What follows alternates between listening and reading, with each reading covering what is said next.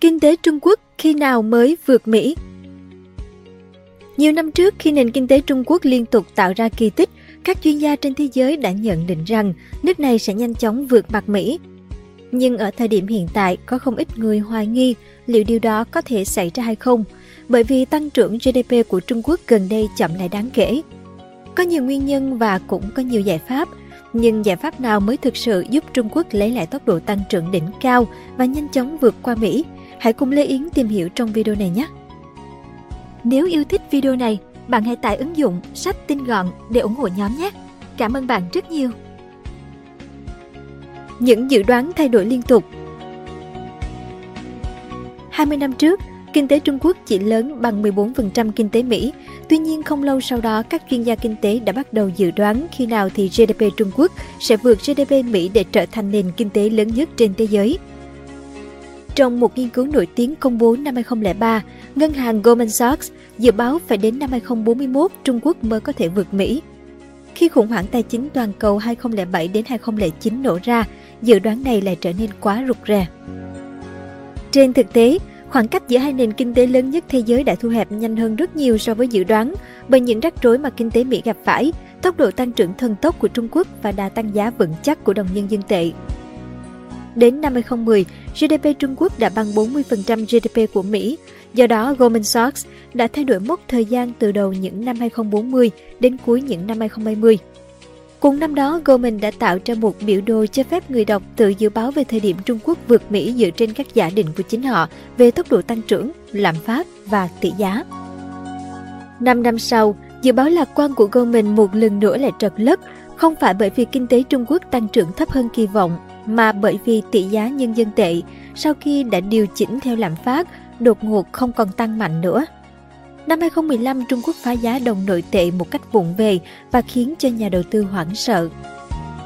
Ngày mà kinh tế Trung Quốc chiếm ngôi vị số 1 ngày càng lùi xa, cuối 2015, EIU dự báo Trung Quốc sẽ không thể vượt Mỹ trước năm 2032, lùi 8 năm so với dự báo được đưa ra một năm trước đó. Ở thời điểm hiện tại, tức gần 10 năm sau, thậm chí có không ít người hoài nghi liệu điều đó có thể xảy ra hay không – Tăng trưởng GDP của Trung Quốc gần đây chậm lại đáng kể, dân số già hóa dẫn đến lực lượng lao động co hẹp. UN dự báo, bước sang những năm 2030, số dân Trung Quốc trong độ tuổi 15 cho đến 64 sẽ giảm hơn 100 triệu người. Theo Capital Economics, nếu GDP Trung Quốc không thể vượt Mỹ vào giữa thập kỷ đó, dự báo được Goldman Sachs đưa ra năm 2003 sẽ không bao giờ trở thành hiện thực. Vẫn có một số bên lạc quan hơn, OECD và Viện Lowy đưa ra mốc thời gian trong những năm 2030, còn EIU cho rằng điều đó sẽ xảy ra vào năm 2039, giống với dự báo của Goldman Sachs 20 năm trước. Trong hai thập kỷ vừa qua, kinh tế Trung Quốc có thăng có trầm, do đó những dự báo thay đổi cũng là điều dễ hiểu. Những khó khăn trước mắt Sau 3 năm áp dụng chính sách Zero Covid hà khắc để chống dịch, từ cuối năm ngoái, chính phủ Trung Quốc đã dỡ bỏ hoàn toàn các biện pháp hạn chế với hy vọng nền kinh tế có thể bật tăng mạnh mẽ. Tuy nhiên, 6 tháng đầu năm, một loạt chỉ số kinh tế trong đó có doanh số bán lẻ và tổng vốn đầu tư đều tăng trưởng chậm hơn nhiều so với dự đoán. Nhiều khả năng Trung Quốc sẽ chỉ đạt chứ không thể vượt mục tiêu khiêm tốn là GDP tăng trưởng 5% trong năm 2023. Kinh tế Trung Quốc hiện đang phải đối mặt với nhiều cơn gió ngược. Thị trường bất động sản, lĩnh vực vốn là nguồn đóng góp nhiều nhất cho tăng trưởng GDP, hiện đang rất ảm đạm dù chính phủ đã có những biện pháp kích thích. Những vấn đề của thị trường bất động sản Trung Quốc đã ăn sâu bén rễ và do đó rất khó giải quyết với một lượng lớn những ngôi nhà đã xây xong nhưng không có người mua hoặc thậm chí vẫn còn đang gian dở vì chủ đầu tư gặp rắc rối tài chính – ngành xây dựng của Trung Quốc đã lao dốc mạnh trong khi từng là ngành đóng góp nhiều nhất trong tăng trưởng GDP. Nhiều nhà phát triển bất động sản chìm trong nợ. Vấn đề của ngành bất động sản còn lan sang toàn bộ nền kinh tế, bởi nhà ở là tài sản chính của rất nhiều hộ gia đình Trung Quốc. Giá nhà giảm sâu khiến hàng trăm triệu hộ gia đình phải siết chặt hầu bao và chi tiêu thận trọng hơn. Trên thế giới, có lẽ không có quốc gia nào thành công hơn Trung Quốc trong hoạt động xuất khẩu.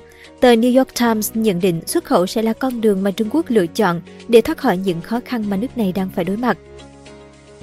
Trung Quốc là nước xuất khẩu tấm pin năng lượng mặt trời nhiều nhất trên thế giới. Nước này cũng đuổi kịp Nhật Bản, để trở thành nhà xuất khẩu xe hơi lớn nhất thế giới. Và trên hết, lâu nay những sản phẩm đơn giản cần ít công nghệ hơn như đồ dịch may da dày Made in China vẫn nổi tiếng trên khắp thế giới với mức giá siêu rẻ. Giờ đây Bắc Kinh đang cân nhắc có nên sử dụng sức mạnh xuất khẩu của mình để ổn định lại nền kinh tế hay là không.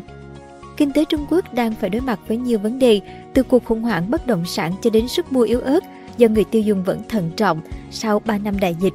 Vậy nên, xuất khẩu chính là vị cứu tinh tiềm năng nhất. Xuất khẩu có phải là giải pháp? Gần đây, các quan chức cấp cao trong chính phủ Trung Quốc đã nói về kế hoạch tăng cường đầu tư để tăng năng suất và thúc đẩy thương mại nội địa.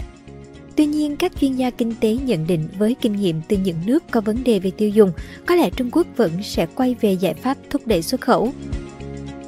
Dựa vào xuất khẩu để tạo ra tăng trưởng là công thức thực sự hiệu quả đối với kinh tế Trung Quốc. Hơn nữa, Bắc Kinh luôn có một vũ khí đắc lực đó là đồng nội tệ. Kể từ giữa tháng 1 tới nay, nhân dân tệ đã giảm khoảng 7% so với đô la Mỹ, giúp gia tăng đáng kể sức cạnh tranh của hàng hóa xuất khẩu từ Trung Quốc.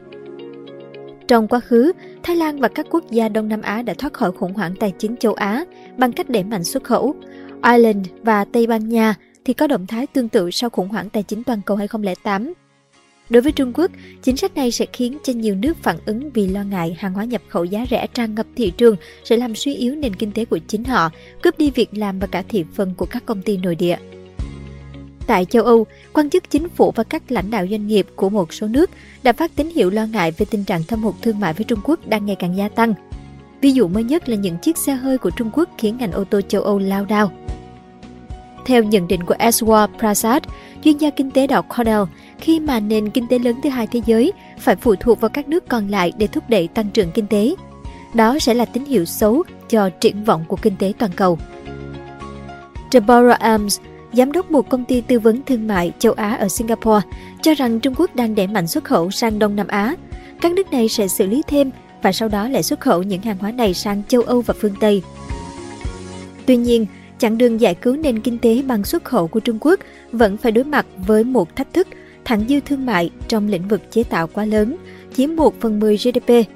Do đó khó có thể mở rộng thêm, hơn nữa sức mua tại một số thị trường xuất khẩu lớn nhất của Trung Quốc cũng đang suy yếu sau khi tăng lãi suất để chống lại lạm phát. Năng lượng xanh và công nghệ mới Giới phân tích nhận định, mặc dù có nguy cơ gây ra rủi ro chính trị, vẫn có một lĩnh vực mà Trung Quốc còn dư địa để tăng kim ngạch xuất khẩu, các công nghệ mới. Chỉ trong 2 năm, kim ngạch xuất khẩu ô tô của nước này đã tăng gấp 4 lần, lên hơn 6 tỷ đô mỗi tháng nhờ thế mạnh về xe điện. Trong tháng 6, lần đầu tiên kim ngạch xuất khẩu ô tô vượt cả smartphone. Trung Quốc cũng có lợi thế lớn về năng lượng xanh, kim ngạch xuất khẩu tấm pin năng lượng mặt trời đã tăng gấp 3 lần trong 3 năm qua, lên gần 5 tỷ đô mỗi tháng. Mặc dù các quốc gia ở EU, Bắc Mỹ và nhiều nơi khác đang tăng sản lượng, Trung Quốc vẫn đang bỏ xa các đối thủ. Các chuyên gia của World Bank và nhiều tổ chức khuyến nghị Trung Quốc nên thúc đẩy nền kinh tế nội địa bằng cách củng cố mạng lưới an sinh xã hội để các hộ gia đình cảm thấy tự tin hơn và tăng chi tiêu. Tuy nhiên, đó là một giải pháp tốn kém thời gian. Với Trung Quốc ở thời điểm hiện tại, đầu tư thật nhiều tiền vào cơ sở hạ tầng và cả các nhà máy vẫn là lựa chọn tối ưu. Đầu tư sẽ tạo ra việc làm, việc làm tạo ra thu nhập và tiền lương, và cuối cùng thu nhập và tiền lương sẽ tạo ra tiêu dùng. Cảm ơn bạn đã xem video trên kênh Người Thành Công. Đừng quên nhấn nút đăng ký và xem thêm những video mới để ủng hộ nhóm nhé.